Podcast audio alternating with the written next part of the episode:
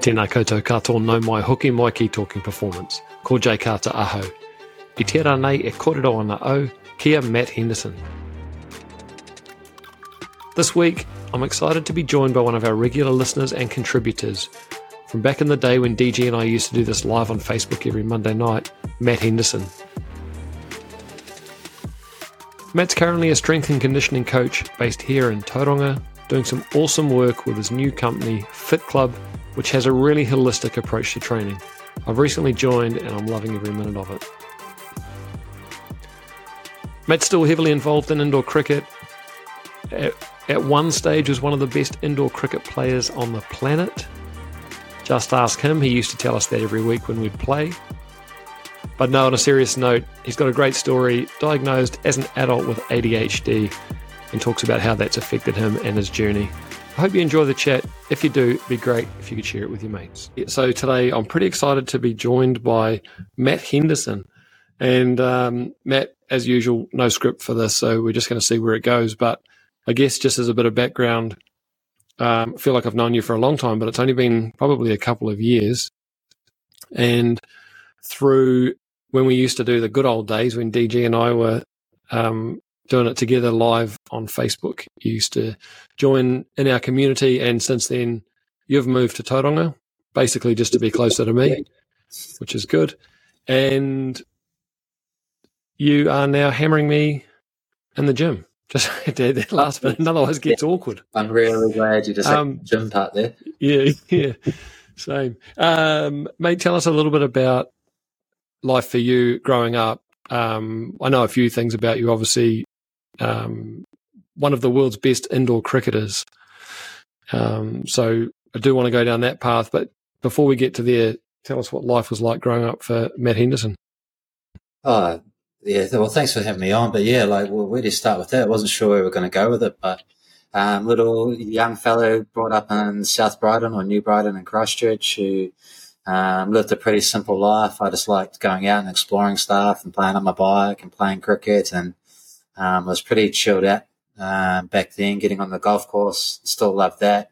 Um, but yeah, it was pretty simple. You, actually, just come to think of it, my son's just had his tooth fallen out, right? And he got um, two dollars from the tooth fairy last night, which was pretty awesome. Mum and Dad had to try and find that somewhere in the house because we don't have coins anymore, right? Mm. I hope he's not going to listen. What if he listens? no, no, I think I think we'll be okay. Yeah. And um, yeah, but back then, the twenty cents at the local dairy would get you so much lollies. I can get so sick on a pack of nerds, but um, no, it was pretty simple upbringing back then, man, and, and loved coming. I was still very much a Cantab. I try and keep it quiet in the Bay of Plenty, though. I didn't realise how hated the Crusaders are here. Um, I suppose, yeah, that's what sort of life looked like, man. Pretty simple, normal Kiwi stuff, I suppose. Yeah, and then so how did you end up in Auckland? Uh, so it was actually pretty random. Actually, when I think about everything, even coming back to meeting you and listening to DG and everything that's happened the last few years, but my whole life's been pretty random. So um, I was playing in the World Cup in 2007. Yes, and um, I dislocated my knee over there. The Indoor Cricket World Cup. Yeah, yeah. And um, I, I, came back and I was trying to find a surgeon. It was going to take me weeks, even months in Christchurch. And I got in touch with the manager of the team and our physio and said, Oh, can you find me one up in Auckland? And they said, Oh, yeah, we can get you to see one in like three weeks. I'm like, oh, all right, cool. I wasn't working at the time. I was on ACC, uh, the plumber, so I couldn't work. So I just got a ticket up to Auckland um, to get up there and never went home. Uh, ended up living with Nags, our manager, for a wee while say la vie. It was just sort of a, a, new chapter opened up then. Nice. And so, what took you to indoor cricket, mate? And I assume you played outdoor cricket as well. But what drew you so much to indoor, and um, why do you think you became so good at it? Um, yeah, good question. I think, like looking back at now, like I, I was spoken about, I've had a re- recent diagnosis of ADHD, which makes a huge amount of sense when I look back at my life now. Um, but uh, from that, I can really hyper focus on stuff. So it's a real strength of mine. Um, but I, I, was a good cricketer and outdoor already, 2021, and starting to get through the age group stuff and starting to travel overseas a little bit for it. Um, but I was your man who could score 70 or 50 odd in half an hour to 45 minutes. But that's, that was about it. That's all I had the attention span for. And, uh, so yeah, I used to frustrate the hell out of my teammates and um, someone I live with, Gareth Hopkins, who just pulling his hair out because I could be so good for that certain period of time, but couldn't kick on. And I was over on a tour in Aussie. I uh, met a guy named Anthony Timpson who was on the New Zealand indoor cricket team. I was like, indoor cricket, New Zealand has a team. Like, what are you talking about? Um, and he invited me down to a tournament and just instantly the short time frame, the intensity of it just like really connected with me. And I had a skill set that was bowler, fielder, batsman. So it's, yeah, my mentality and my skill set, I just adopted really well to it. I think. Mm. Yeah. And it's had a bit of a resurgence hey, in recent years, I feel like, indoor cricket. Is that just because I was playing it, or has it actually had a resurgence? Well, I think the re- you playing it made it a bit more exciting mm. for people. Yeah, yeah, well, like yeah. more bums on seats, that sort of thing. Yeah. but I think uh, uh, the cool thing now is like it's it was massive in the nineties, early eighties and nineties. I mean, you had to um, pay a gold coin donation back then to go and watch the local club stuff, so it was huge. Mm. It was really cool, and um, Australia, New Zealand, especially. Uh, and then it's sort of it's gone up and down, and it's had its waves, and I think what's happening now is with being able to stream it, social media. I mean, it feels like there's more people getting involved. There's more countries getting involved now, uh, especially in the subcontinent. So that's definitely helping the game, I think, and that feeling right. anyway. Yeah. Right. And so now you're in Tauranga. What brought you down here from Auckland? Again, random story, but Mandy and I would come here on holiday with my wife, and like it's funny. I just instantly felt this calm, like driving here. I get quite close to Tauranga and I just sort of feel really settled. And it's almost as weird and as spiritual as that. And Mandy and I were just like, no, we're always going to move down to the mountain. That's where we want to be. And I had a business up in Auckland, a gym up there, um, and, and, that was going really well. And um, our son was born, not a son again, 2019, another World Cup, another changing moment. Um, I literally remember the moment. We were walking up Lions Head in Cape Town on the first day we were there and I got to the top and it was an incredible photo. I'll have to share it with you. Incredible photo. And I just had a moment right then and knew that now when we get back, we're selling the gym, we're selling our house and we're going to move. And it all happened in the space of three months and it happened just before COVID hit. Um, so yeah, it was just a feeling that we had to go and we just made it happen. So I'm pretty thankful we did. It was good timing in the end, I suppose. Yeah, I feel yeah. really blessed to be here. And so, um, pretty unique what you're trying to achieve with the gym. I guess I'd like to know a little bit about that and where the motivation for it came from. I'm also like, what do you uh, what do you say about the, the, uniqueness? Talking to me about it, what do you mean? Um, like it feels like you've got a bit of a target of uh, men, uh, men over forty or in that bracket, um, and maybe a little bit different to what goes on at other gyms. Yeah.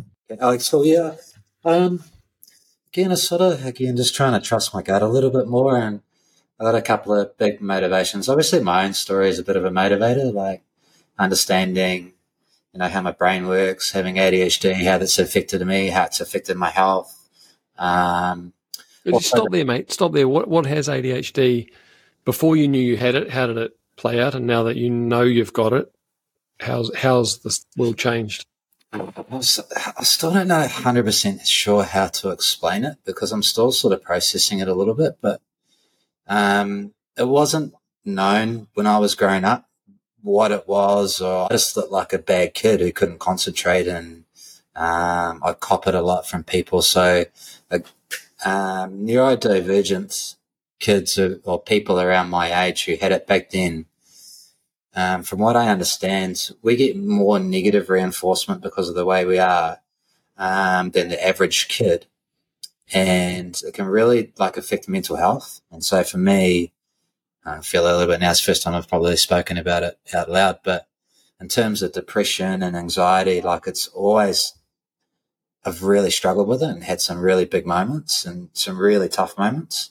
Um, and we thought it was like the normal depression stuff, but really it was, I suppose, not being able to handle the world because my brain didn't fit or I didn't fit into the system or, or that sort of thing. So initially I was, yeah, I was talk about depression and anxiety and, and, um, and that sort of stuff and taking medication and stuff. But now looking back, literally if I knew I had this diagnosis and how it affected me, we could have done stuff differently and it wouldn't have been such a negative. I hope I explained it all right. It's the first time I've really sort of said it out loud. And um, I had real big meltdown moments, I think, during sport and in life that affected me massively. But now I sort of know why and I can work my, with my brain now and um, not be so harsh on myself, even though I, I was for a long period of time and what I felt like others were as well. Yeah. When did you get the diagnosis? It was only two years ago, a year and a half ago, actually. When did when, when did the borders open up? Actually, uh, yeah, I'm not sure. It was Two, back into the twenty. Yeah, it was about a month before that because I remember going on the plane just getting this mega medication to go to Dubai for indoor and. And I was like, oh, do I use it? Like, well, what am I going to do? Am I going to feel the same? Like all these weird things. But yeah, so it wasn't long ago. Uh, and I'm starting to process it all now, I suppose. And how did you get to being diagnosed? How did that come about? Well, that's a beautiful thing about social media, I think. Like Mandy found this post from some girl she's following, like some woman down in Christchurch, who's talking about her experience with it. And she listed off about 20 things that she struggles with, like losing her keys or can't concentrate, just did like a thousand things. And every single one of them Mandy had seen in me. And she goes, you got to look at this. And I watched it. I was like, there's me, man. Like every single thing that I struggle with on a daily. And so I was like, okay, well, and the first thing, me being super curious and geeking out, I went on some ADHD rabbit hole where I was just in YouTube and internet for like days. And I worked out, yeah, I have 100% got this and I need to get to the doctor and then to a psychiatrist for a proper diagnosis. And then straight away went on to medication, which definitely helped. But I think, um, now going through that, I realize too, the medication helps, but myself knowing even more about it now, I can understand what my strengths are and steer myself to that. I recognize when I'm being harsh on myself or I'm in an area that's not my playpen to go, all right, let's just step back from that a little bit, ask someone else to help me with that. And I'll go spend time over here where I'm at my best. Um, so yeah, I hope that explains a little bit. Yeah. So oh, you only asked me how I got diagnosed. But. No, no, no. That's cool because so if you were a kid, oh, you were a kid, um, but if you had have known this, like that stuff you're talking about at the end there about being aware, um, is easy when you're you know forty something. You're a bit more mature and a few more life experiences. Do you think you would have, if you had have known as a twelve year old, say, um, do you think that would have helped then, or how would you advise to help yourself as a 12 year old now? That's a great question. I don't know. I, I wouldn't have the first clue because I'm just trying to work this out as a 42 year old who's half got some ideas. But what I would hope is that it's just more accepted and understood now by professionals and teachers and parents and that they explored what their kid needs. Mm. Um, if I roughly just a real broad overview of what I know is like, I got to understand sometimes that I can get bored and disengaged and I don't have to feel bad about that. It's just the way my brain works and it's really quick for me to disconnect. So sometimes I'm, when I'm talking to a group of people, if the conversation's not good or I'm in a seminar or I can be a bit aloof if I'm not connected. And I just have to have a little bit of compassion around that and go, sometimes I just can't force myself to concentrate. Sometimes it's got to be engaging. Yeah. Yeah. yeah. But um, also to make the most of it when I am, when I find something I'm really into, I just go for it. Like, uh, that's what I found in indoor, for example. I, God, the way my brain works about that compared to other people, I can't believe some of the people can't like see what I see at times. Yeah. But I've spent so much time thinking about it and connecting the dots. People think I'm mental, you know? Um, which I totally understand now. Uh, before I was just like, why can't these people see this?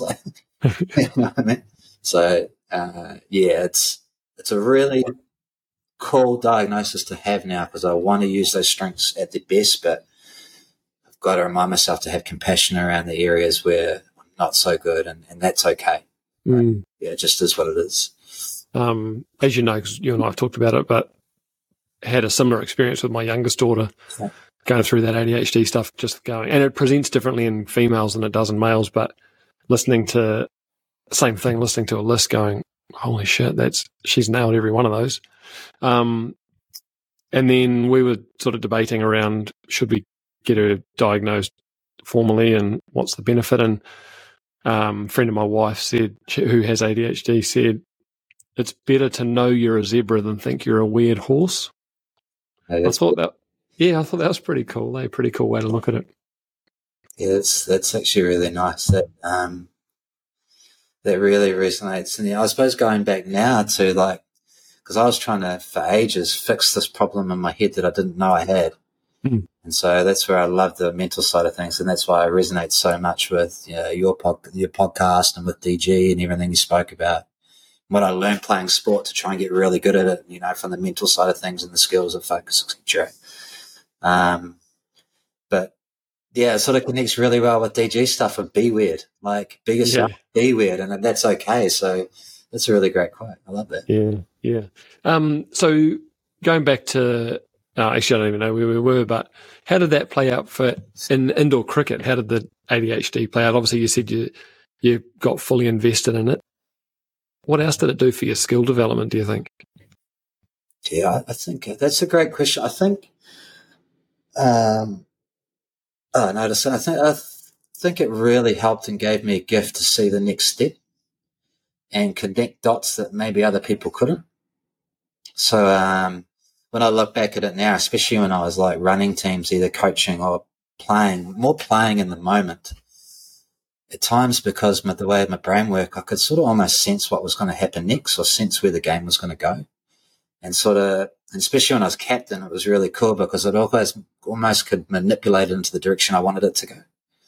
Um, it's hard to explain what I feel about it. You know, like I just feel it. I can sense it. I just know that just got to move that guy back now because it's about to happen. And then it would. The amount of times that that happened was heaps. But, uh, but the big one was, I suppose, that, that ability to hyper focus. When, when challenge for me was just right.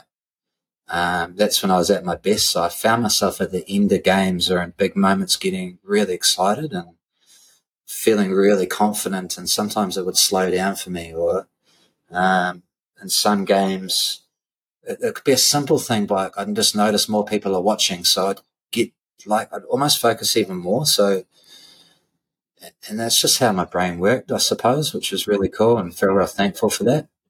Um, yes, I think, what are you doing, mate? What's happened to your chair? yeah, I'm just, I was standing, now I'm sitting. Oh, yeah, yeah. Um, so yeah, looking back, there were some massive advantages. Mm. Um, I would get caught in that overthinking trap at times, and I could go into little holes. And again, because of that negative reinforcement, it could be quite negative. So when I was in a right environment with around some really good people, uh, I just tended to thrive. When the environment was wrong, I was really bad. And personally, I was bad. And then I could be a real disruption inside a team as well. Like if there was a coach who would tell me something, I'd be like, that's not my experience. This guy doesn't know what he's talking about. Like I'd almost switch off and distance myself. Yeah. Um, so yeah, there was a, a huge pro and there was a great group of people around. But personally, I was, I could be a real disruption and it could be real negative if the environment wasn't right. So that's, yeah, I suppose reflecting back on it now, it's the first time I've said that out loud. Um, yeah, that's sort of how it played out. Mm. Yeah. Did you ever get that feedback, mate, from teams or coaches that you were that disruptor, or was that just something you've reflected on? at times, but I, I didn't take it all that well, I suppose.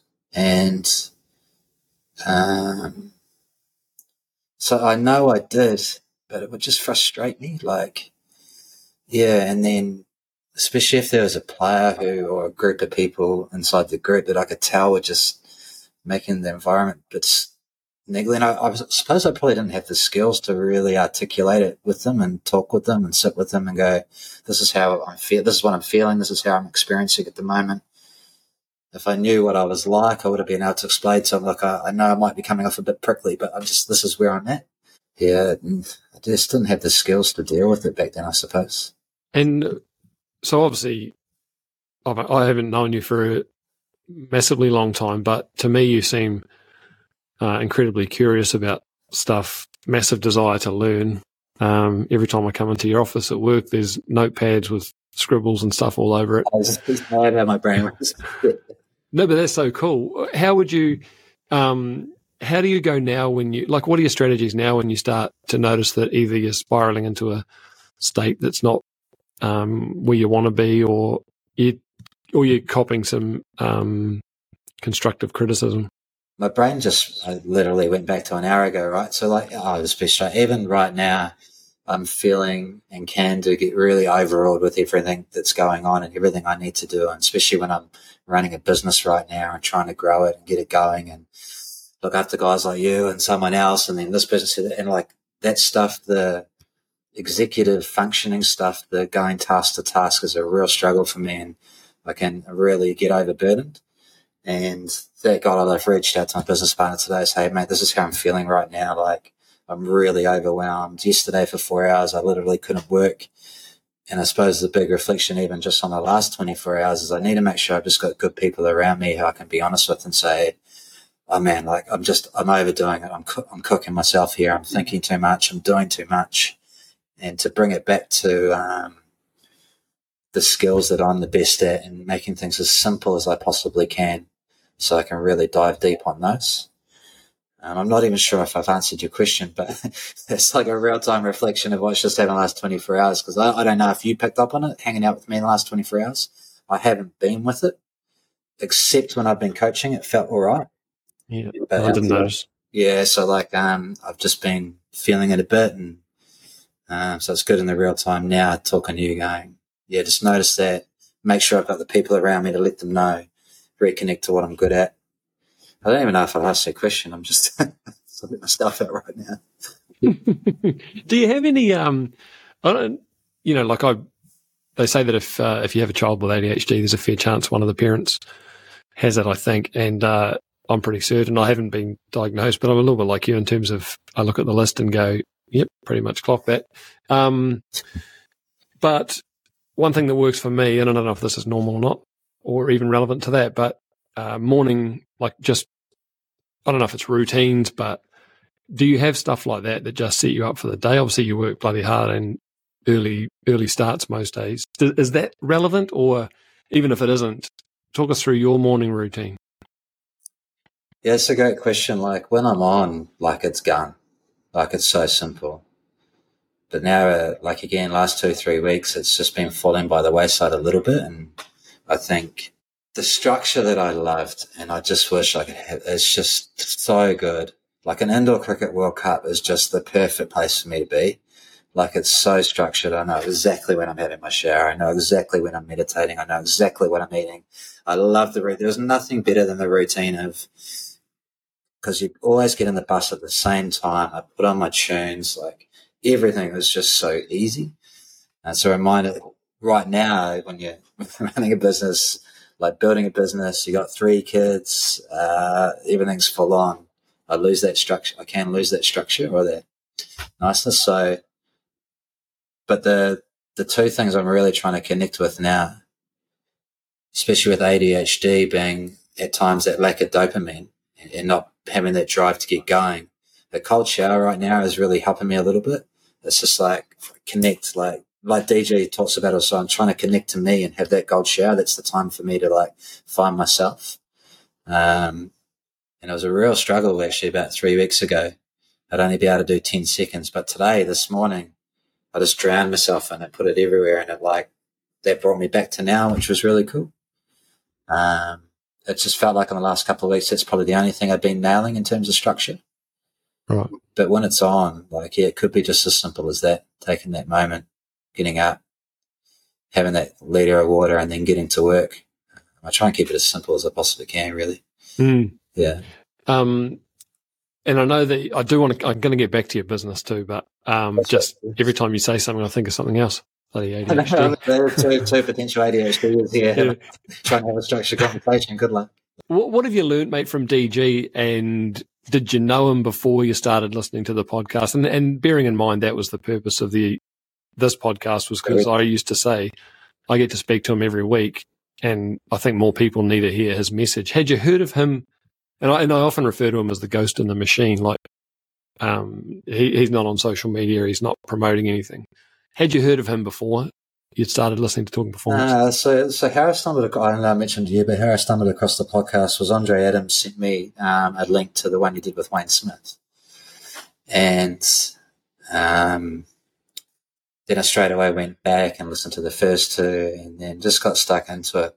I really connect with the way you both spoke and, and DG's um, thoughts and processes around the sports psychology and mental skills because I felt like the spiritual nature to it. And in my background, when they, well, he was the one that got me looking into my ancestry and, and looking back at everything. And my background is very um, deep in um, the church, and um, both sides of my family came over. One person on each side of the family basically came and were then shivers. I can't think of the word for it right now.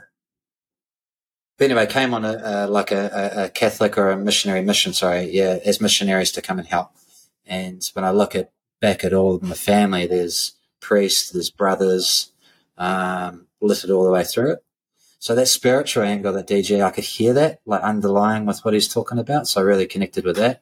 And um, oh, you asked me before what my what my um, growing up was like. I watched so many movies, man. So I like I love the Matrix, and I love or and like when he started talking about the Last Samurai, I totally connected with that because from cricket, I can see myself just like no mind, no like every time he spoke about that stuff, I just really connected with it.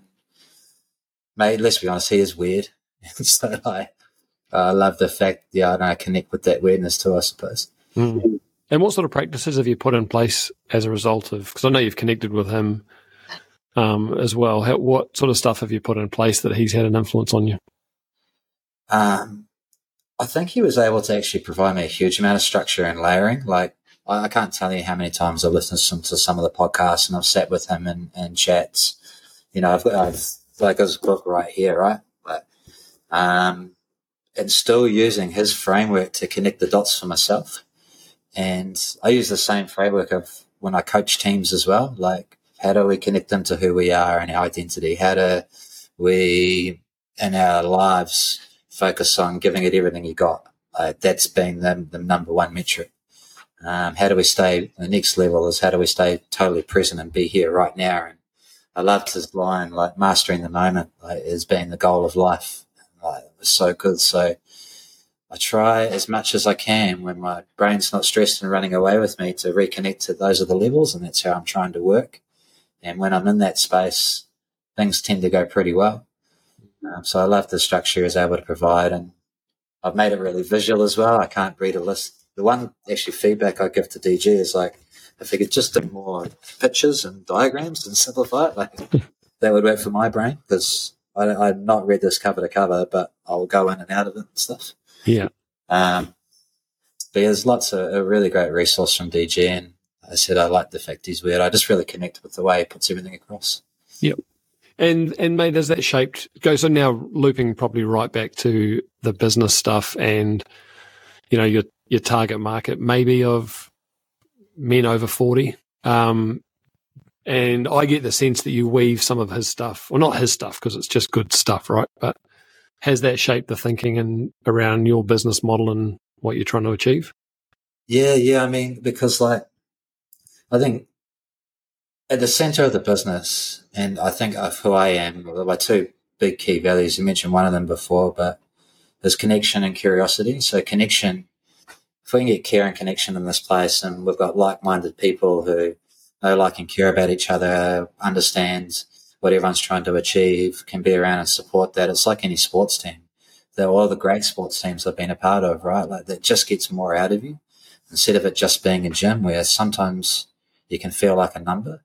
And that's the last thing I want at this place. Um, I'd rather have people to have some genuine connection here, people genuinely care and the odds of us getting good stuff out of everyone and them achieving whatever goal or aspiration they desire is just way higher. Mm. Um, so that's at the center, number one. When I think about too, like who sort of targeting, uh, the person I'm trying to help is my old man, who's right now is 67. He's about to retire and he's in a pretty bad way. Like it's, he's not going to retire to a really cool, easy life where he can hit the golf course. It's a real struggle for him. So I'm trying to catch him earlier in the process and whether it be the 23 year old um, real estate agent we've got here, and we can put everything in place so he can thrive right there, or it's um, Stephen, the 57 year old business owner right now, who we need to keep his energy up and keep him going so he can be successful, and everyone in between.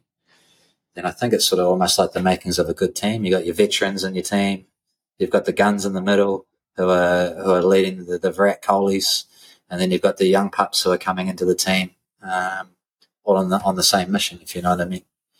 Yeah. yeah, and it certainly feels like that when you're training there. It feels like a really good connection and people wanting the best for each other. What do you do to cultivate that? And because it doesn't seem like uh, maybe it's just the conversations that you and I have, but I doubt that it is. I'm sure that's across. You seem to have a lot of care around everything and the and someone's well-being, not just their, you know, cardiovascular fitness or their strength. Yeah, that's the boring shit. Like, like that's just the X's and O's stuff, and that can be really simple.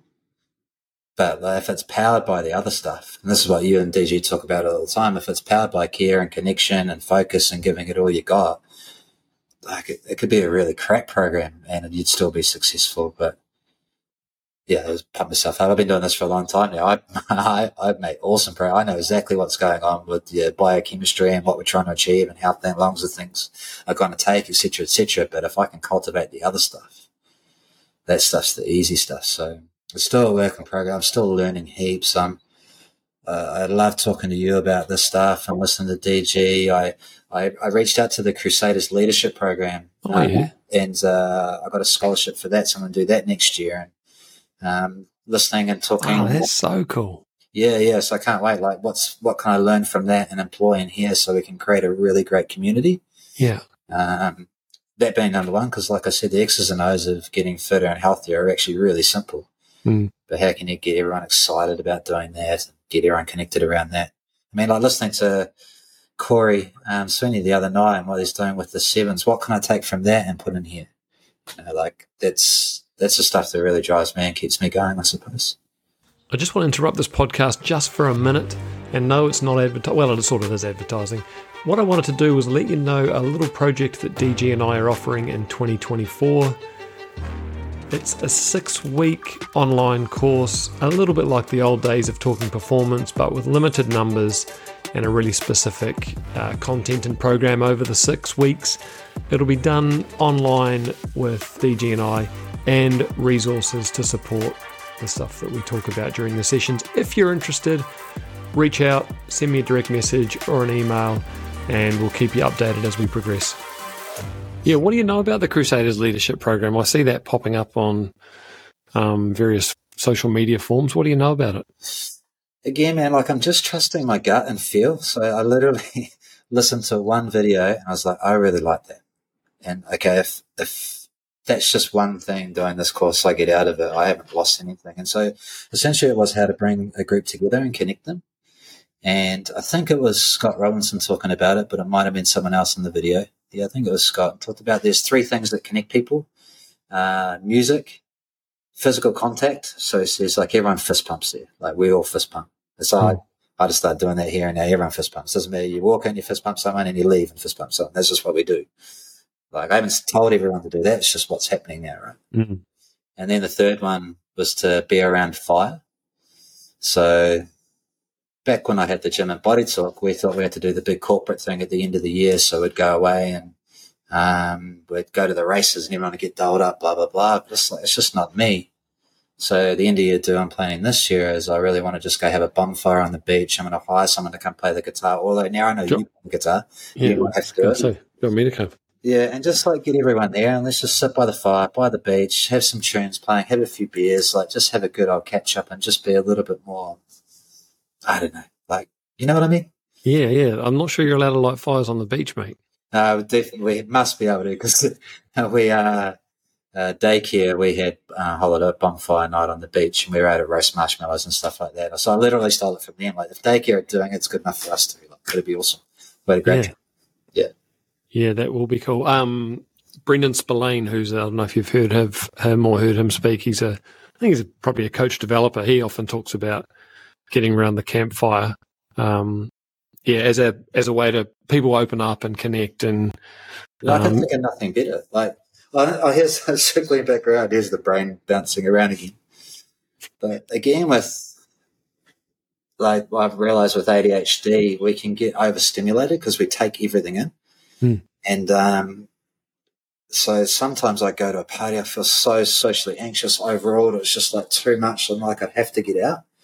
And, and same with indoor, add indoor, you know, especially as people started, it just felt like too much. And so to survive that, I smoked because it let me, I could go straight outside, get some space and not have to see anyone or do anything. So going to those stuffies events are just not me anyway. So for us to be able to get out there, I just can't think of anything better than us just doing that for for an end of year do, you know?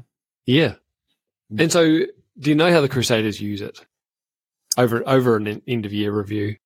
No, no idea, and, and that's why I want to spend more time with you because there's so much, and and obviously doing this course and learning from DG, I think there's so much we can take from that stuff that the general public or the people that I work with here are in a gym environment. Like, why are we not using that stuff? Like, mm. it's all about the best teams and the best groups in the world. But what I see in health and fitness is us just running another challenge, getting people to cut their carbs, train six times a week, and that's the tactic. And then they say they're connected. Oh, got me on a rant, but they no, say rant. I like rants. They say it's for the community, right? But it's I know that I've been there. I know that's no, it's for the bottom line and they just run the same churn and using the same franchise model. I just really want this place to be different and to feel like, you know, something that, you know, might be missing in the social media area or whatever. I think people want to connect and I want to create an environment where people can connect. And I think sports teams, especially in New Zealand rugby teams, I suppose are doing it better than anyone that I can see currently. Um, yeah, especially, yeah, the Sevens program. How good's that? Hmm. Yeah, it's really exciting stuff that I'm going to like get into. With the with the gym stuff, I'll pump your tires up here a little bit. Um, one thing I love about what you do is you've got the group training, but all training. you've got a really high understanding of what, where everybody's at and what they should and shouldn't be doing, rather than just training as a group and everyone doing the same stuff. Like this morning, for example, you know, you're pulling different guys out, going, "I want you to skip that one, but do this." Um, I think that's pretty cool, but obviously that makes your job harder, right? Oh, no, that's how I have to engage myself. If, if I was just running a program again, I would get so bored. Mm. Like the more challenging I can make it for myself, the more engaged I get. And, um, like I said the other day, like I've, I've got an overarching program and a process, but if I just got up and just ran it off a bit of paper, I'd lose my mind. So yeah. I'd rather do it in this way. And, um, so cast forward five, 10, 15 years and you've nailed it, what does it look like? Tell me about um, Fit Club. What does it look like? So I'll just be straight up. All right, this is what I see, I reckon it'd be real cool. So I chose the name Fit Club because of the movie Fight Club. Like, there's just something about that movie I connect with, and I don't think it's about like stealing body fat and making soap.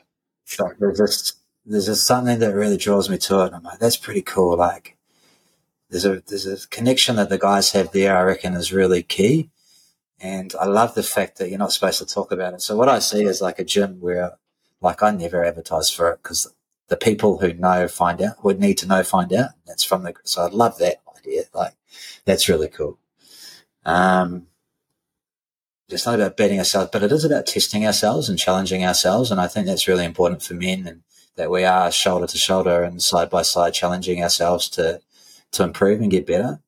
Um, obviously, with my skills, we can do that in a safe way and make sure we're really healthy and we're, you know, returning to good health and we can perform really well. But I also think challenge is really important. And when we've got that challenge, we're at our best. So that's a part of it too. Um, I've already told already, already said it's in the basement of somewhere. I like the idea of it's underground, but a little bit of natural light's coming in. That's what I see.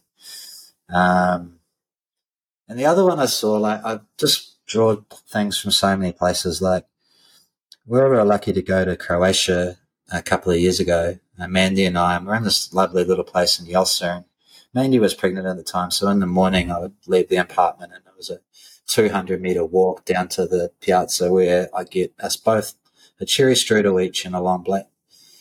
And every, I went to the same place, but every time over the way, there was another cafe and there was the same 12 or 15 guys just sitting over there having a coffee and I just assumed they were locals and they just came here to connect every morning to have that coffee and then go about their day. And so I don't know why I'm telling you this story, but that's a part of it. Like I want that. Yeah. And I think people would like really appreciate that. So yeah, if they can come to this gym, a space that's safe, that they know about it with people they were, they can connect, they can get help, they can have that coffee and then go about the day. And that'd be the dream for me. So that's what it looks like. How I'm going to pull that off, I don't know. Um, but I'm pretty excited to find out, really. yeah, that's so cool.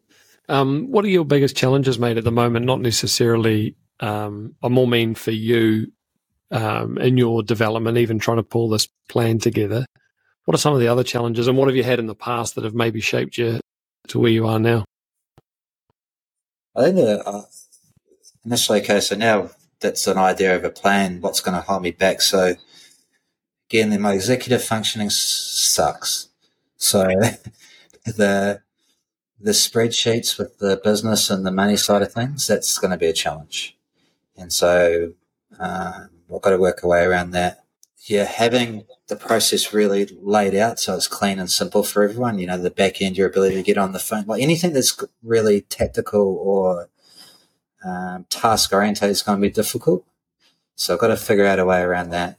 Um, but I think what I was looking forward to coming on and talking to you about this, I think my strength though, I need to lean into my ability to share this message and talk to people and keep people connected on this and then really make the experience great for the user. So um, yes, I've got to like, I think it's hard to explain. I think my skill is to make sure the energy's there. And then if I can find people to do the stuff that's just not in my wheelhouse, um, I'm not sure if I answered your question, but yeah, that's that's the thing. I've got to really stick to my strengths and then find people or support around that other stuff. It's going to be pretty key.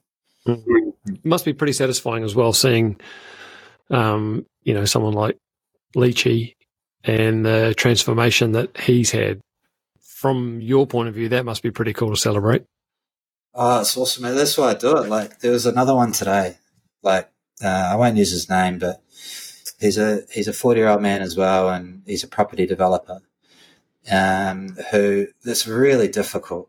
uh, there's so much stuff. I can see the stress on his face when he walks in the door, and he's been wanting to for ages as well, like get healthy and lean, and he wants to feel good. He wants to be able to go to the beach and take his shirt off, right?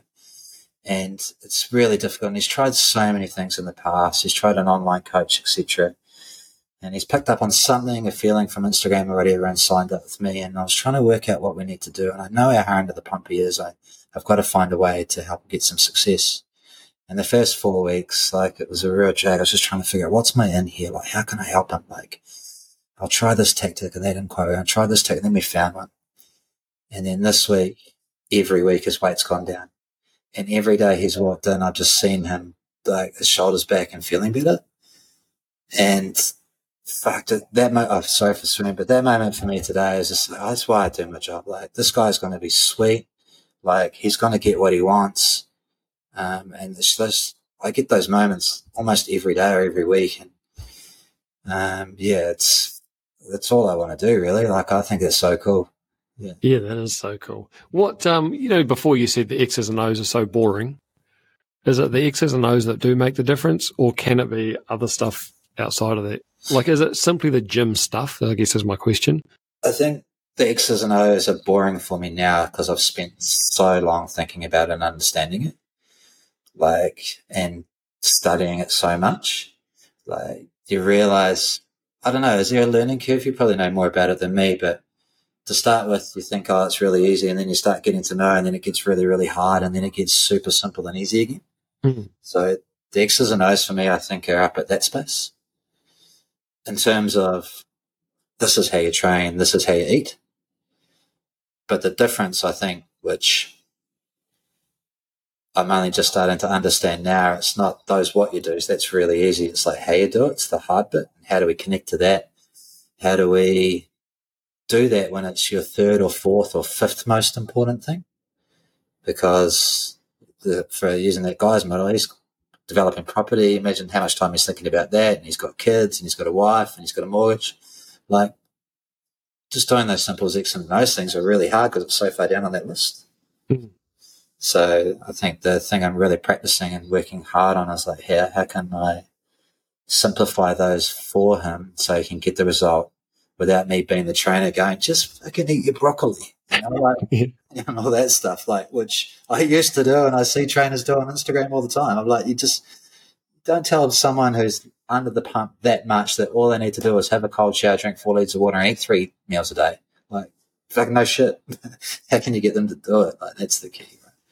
Yeah, that's always been interesting, and so probably asking for a friend here, mate. But my wife is um massive, loves the gym, like trains multiple times a day, does yoga, just loves it, and always has as long as I've known her. And I would say I don't love it. I endure it or I tolerate it. But if you said to me, you know, go to the gym or go and have a coffee with a mate or play nine holes, I'd never, I, not, yeah, yeah, I'd never choose the gym. I do it because I have to. It's a mean, not I have to, but you know what I mean. Like I'm aware that it, of its benefits and hence hanging out with you. And I would say that I would be, you're more the exception. I'd say, um, you know, you and Kitty who love the gym. I, I, just to be real clear, like I never got in to be great at the gym. Like I just wanted to get good at cricket. So can I get faster, stronger? Then all of a sudden I got to help out some other cricketers and learn about it. But I don't do it to be great at the gym. Like I do it for everything else. And so like if it gets too like technical or getting too excited about the knee angle of the squat, like, like we keep it simple. But sorry to interrupt your flow, like, but yeah, it's it's cool. The gym's cool, but it's just a tool. It's just a yeah. help us out there, like. But it, but how do you, you know, for the people that aren't uh, massively into it, like Kitty will just she loves it. She doesn't weigh herself. She doesn't measure anything. She's not training for anything. Massive, like I guess in James Clear's world, big part of her identity. Um, and as much as I would love it to be mine, and it is yours because. Oh, yes, but I wouldn't be here for yeah. Yeah. But it goes back to DG's levels, right? Like level number one, love what you do and who you do it with. And if I asked you to do that six times a week, you probably wouldn't love it as much. But three times a week, okay, that's doable. It's doable, but I don't love it. No, no, not yet. Like, like I'm going to be spending some time. I actually thought about this on the way over here. Part of my job too is to find that thing that sparks you. Like, what's something that I can just drop? What seed can I drop that you go, oh, okay, yeah, and then I can jump on that and go for it. Yeah, and that takes time for me to sort of find out with each individual what's the thing that's going to spark them. But it's also love who you do it with, and so if I can create ways for you to really connect with the group. And like I said, you're training with Brendan at the moment. I think you two would have some great yarns. Like he's hilarious and you both got very similar humor. And uh, when you guys get to know each other, that'd be a really cool connection there. Hmm. So um, I'm sure that's what Kitty's getting at her gym. Like, it's not just yeah. fitness yep. stuff. It's like the connections that she got and she's found that spark for her that keeps her doing it. Mm. Yeah, that's what I would say to you. It's just like, yeah, just you know it's good for you. Let's find that spark. And if you have those moments where it's not quite there, that's cool. Then step back. But if you try and force it, you're going to push it away. So that's that that interplay you've got to have with that stuff as well. It's really important. You know, to if you've got ADHD, right, I'm, and you're having those moments where you don't want to be, here, I get it. Like I didn't train at all this week. I was not feeling it. And if I forced myself, I would have made things worse. So yeah, it'll be the same with you, man. And that's, I guess, the advantage to having uh, sounding like a fucking infomercial now, and that wasn't the intent. But I guess that's the advantage to having someone like you rather than me just rocking up uh, to the gym, and because I feel like I have to, right? But that's why I do everything I can to connect with you, and do everything I can to have a conversation with Leachy or spend some time with DG. Like, yeah, find and like I said, I don't spend it with physically, but when I need to just get something, I put a DG podcast on and go for a walk and just have a chat with him, you know? Like having that support is crucial. Yeah, definitely don't do it yourself. It takes me back to the best World Cup I ever had. I was so lucky that year that a South African guy named John Alcott came to New Zealand and just happened to be at our club and he played international for them. I don't know who he was at the time, but he started playing for our club. Uh, and then he coached us and there's the first time I really connected with a coach and he got in my head and he just freed me up and got me going. And I remembered him for the first test, the first ball, I had it for four, and it came down to just me just having a few moments with him and having someone there. Um, yeah, I think it's crucial to have the right support around you and some good people, right? What did he do?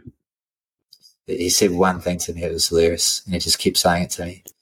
In a real thick South African accent, he just said to me, Hendo, in the arc, out the park. Yeah. Back then, in indoor, everyone was like trying to play safe and just hit twos. Yeah. I come from a background where I, before I played a game of indoor, I played Shane Bond, Chris Martin. Like, there was no one really in indoor I was going to have a problem with. And he just freed me up to go for it. And then I never looked back from that year. Like, after that, just spending a year with it on my head, that was awesome. Mm. So, uh, yeah, to go back to, to your question, yeah, like get support, get someone who knows what they're doing, get someone you can confident that they can take you through the steps because it can feel like you're at times, you know, walking through mud when you're trying something new or that's what I see when I watch people walk into the gym by themselves and get a gym membership. They don't, you don't know what you're doing. Mm. Yeah, get, get the best information you can. I've always done this. Best information you can from the best coach you can. And you'll never regret a dollar spent doing that. Nice, mate. And normally with, uh, not normally actually, but I try to remember this. It's always a question that intrigues me. Um, what's interesting you at the moment? Like where I try and finish the, in my head, I always want to, I most often forget Hendo, but what's intriguing you at the moment? What's interesting you? That's such a good question. Uh, two things.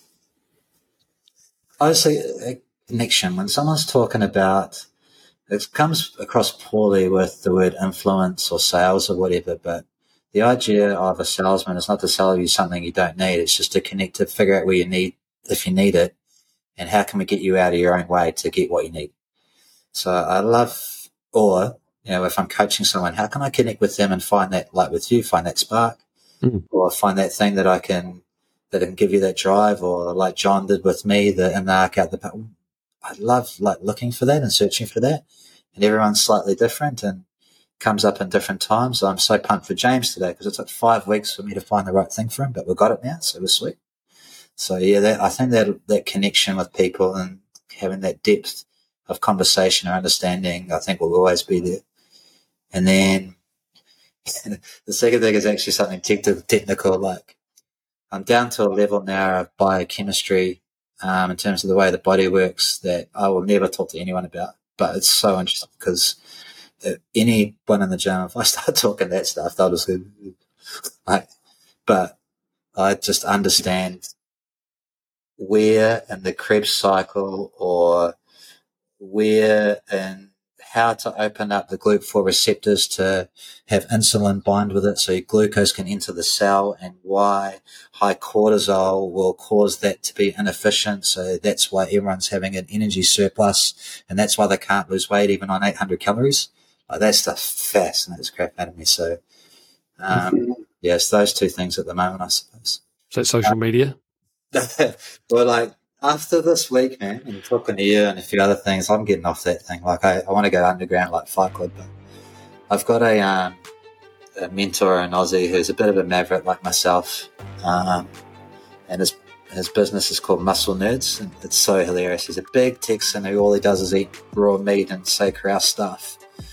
Um, he lifts heavy weights, but he's a computer geek and he nerds out on the stuff. So um, Luke, he's a, been a fantastic mentor for me in, in that space, and he always challenges. Uh, every time I listen to the stuff or study his stuff, it opens up another box for me. So it's yeah, it's really cool. Nice, mate. Thank you so much. We've been trying to do this for a long time. Even today, we tried to do it a few times. Finally got around to it. Believe we've pulled off Riverside. That's amazing. yeah. Um, appreciate everything you are doing, not only for me, but obviously in that Fit Club community. And um, and thanks for making the time, mate. Awesome. Cheers, mate. Anytime, bro. Thank you. Been wicked.